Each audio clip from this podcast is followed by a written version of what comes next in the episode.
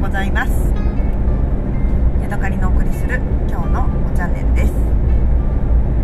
さて、えー、今日はねもう車中泊旅行最終日になりました。今はね私稚内に向かって、えー、豊富町というところからね稚内に向かって、えー、海岸線のねまっすぐな道をドライブしています。左手には大きな利尻富士が見えていてその間にね海がザバザバと、えー、波打っていましてそしてね右手の方にはあのー、牧場の草だったりとか湿原がね広がっていてなんかすごくね北海道らしい空気だな北海道らしい雰囲気だなと思いながらね走っています。北海道の道ってねなんかよくあの天国に続く道みたいな感じであのまっすぐでうねうねした何ていうのかな坂なんだけどもう延々とまっすぐみたいな道が取り沙汰されたりするんだけど、あのー、私がね思うにそんな道ねいくらでもあるんですよ。まあそこまでに綺麗じゃなくても坂のね感じがねまっすぐな道って本当にどこにでもある。なんなら私の家のねすぐ近くにも3キロぐらいね延々とまっすぐで、えー、向こうがねもうぼやけて見えなくなっちゃうぐらいの道があるしそれからえーと、列車もね、あのー、レールがすっごいまっすぐだからやっぱりねずっと向こうまで見渡せてもうなんか霧の向こうに隠れちゃうようなそんなねまっすぐな線路っていうのもよくありますね。はい。そして私が今走っているねこの道オロロンラインっていうのかな？あのー、留萌の方からずっと、えー、稚内に向けてねあの日本海側を走る道なんですけれどもそこもねあの同じようにまっすぐな道がねたくさんありますね。やっぱりね風が強いからかあの木がねすごく背が低い木熊笹とかあと何なんだろうなハ松ではないと思うんだけれどもあのすごくねあの地面を這うように生えてる木っていうのがね、えー、見えますね。背が高くて大きい木っていうのはね生えてない。だからなんか草地というかねすごく低木で見見晴らしがいいっちゃいいかもしれないですね。そしてねもうだいぶねあの草は枯れてしまっていて、えー、茶色ですね、うん、あの空気空気というか色が茶色。はい。昨日はね、えーと、豊富町にあるあの豊富温泉っていうところでねお風呂に入りました。これはね私が昔ねあのー、初めて聞いた時え？ってなった温泉で温泉のね、あのー、水成分が石油由来のね、あのー、油が含まれたそういう不思議な温泉です。えー、っとね私はなんか町がやってるふれあい会館お風呂みたいなところに入ったんですけれどもちょっとね最初浴室に入った時にえ？ってなりました。というのもそのねあの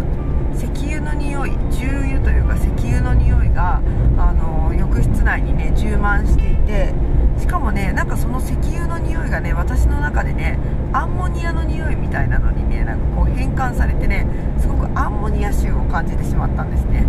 アンモニア臭ってなんか公衆トイレみたいな感じの匂いじゃないですか。だからねそれがもちろんアンモニア臭ではないんだろうってことは分かってるんだけどなんかねこの不衛生感っていうかねなんかすごくね抵抗のある匂い匂いでねウェーっていう感じになりました。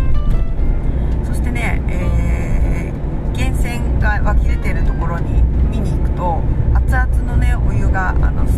湧き出してきてるんですけれどもあのやっぱりね油分がね一緒にねプルンプルンとね流れ出してきているのが分かりました。ただね私もうちょっとラーメンの上に乗ってるごま油みたいにねあの大量なんていうのかなこう手ですくえるようなね油分があるのかなって思ってたんですけれどもそんな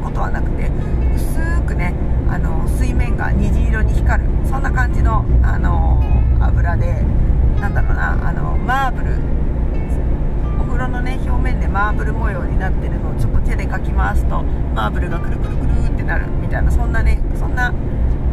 感じの油の量でしたね。思ったよりもなんか油油してなかったです。でねもっと自分がね重油臭くなっちゃうのかなって思ったんですけれどもそんなこともなかったですね。はい。ただねあのタオルはね結構色がねついてねあの薄いオレンジ色というか茶色色みたいなね色になってましたこでね、あのー、1人の女性年配の女性とねお話ししたんですけれどもその人はね多分近所に住んでいて牛を飼うなんかお仕事をしてる人みたいでした。最近餌とか高くなって大変ですよねみたいな話をしててそうであのやっぱ戦争が始まったからねっていうことであの喋ってました。そしてねあの、なんか最近餌だけじゃなくて物価も高いよねみたいな話をしてて今日はどこに泊まるの？って言われたので、あの、まだ決めてなくて車にお布団積んでるからどこにしようかなと思ってるんですよって言ったらじゃあここの、あのー、温泉の駐車場でも別に泊まってってる人いるよとか言ってで温泉の食堂で、えー、ジンギスカンラえーとね、エゾシカのジンギスカンがあるからそれを食べてここで寝てったらいいんじゃないって言われてはそれもありですねみたいな話をしました。でね私ね、あのー、昼間に、えー、ホルモン朝吉というところで食べてから、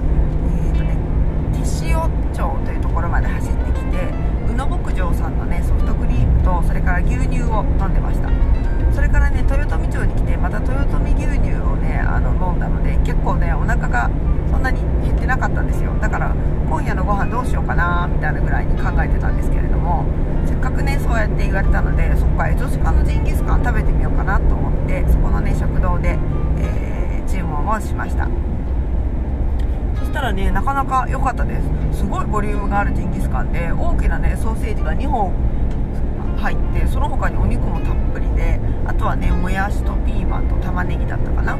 でご飯と出てきてあとタレですね。でそれをね、あのー、自分の前に置かれたえー、ていうのかなジンギスカン鍋でね焼いたり煮たりしながら食べていきます。でジンギスカン鍋っていうと真ん中がなんかうんとこう帽子みたいにね丸くなってるっていう感じをねあの思うかもしれないんですけれども私がね、あのー、出してもらった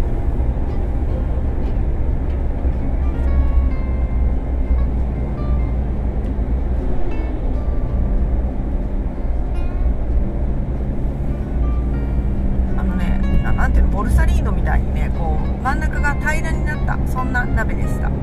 今私がねどうしてね口口が動かなかったかっていうとねなんか利尻富士がすごく綺麗なのでこれのね写真を撮りたいなと思ったんですよ。でね写真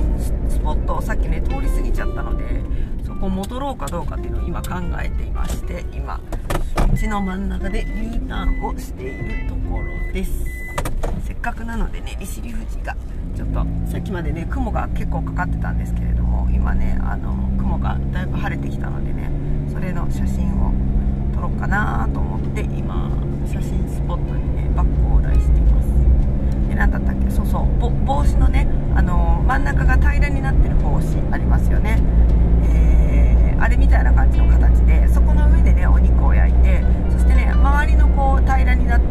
何ていうのかなくぼみがあるんですけどそこには水を常にあの切らさないように置いていて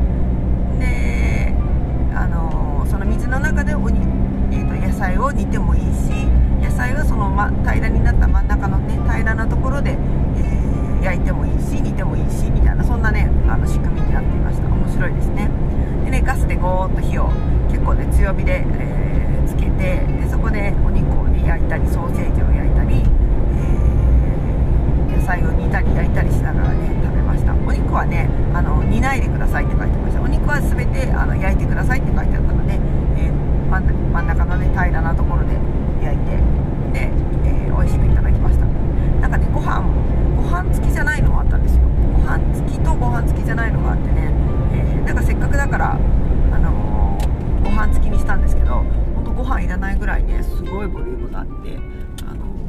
めちゃめちゃお得だなと思って教えてくれたねあのその牛飼いのね奥さんに感謝感謝という感じでしたね。はい。今日のね、あのー、予定は、えー、サロベツ原野というところをね今ねちょっと15分20分お散歩してきましてそしてね今オロロンラインを稚内に向けて走っています。そしてねオロロンラインの先っちょの稚内でウニ丼をね食べてみようかなって思ってたんですけれども昨日のねジンギスカンがまだお腹の中に残ってるのでウニ丼まあいいかみたいな気持ちになりました。そもそもねそんなにウニ別に好きじゃないんですよね。多分ねそんな私でも食べたらきっと美味しいんだろうと思うんだけど私はね猿払町にあるあのホタテ丼をね食べるのを楽しみにしているのでそっちにね今日はちょっとあのお腹の、えー、お腹を取っておいて、えーと、稚内までねとりあえずなんか記念として走ってそこから猿払町まで行ってそしてね私にとってウニ丼よりも、えー、大きな価値のあるねおこっぺ町というところに行ってそこでねまたソフトクリームとそれからね牛乳をちょっとえー、漁ってみたいなと思って。はい、というわけでね今ねあの利尻富士が綺麗に見える、えー、スポットまでねやってきたのでね今からちょっとパチパチと写真を撮ってね夫にでも送ろうかなと思っています。はい今日はここまでです。また次回お会いしましょう。さようなら。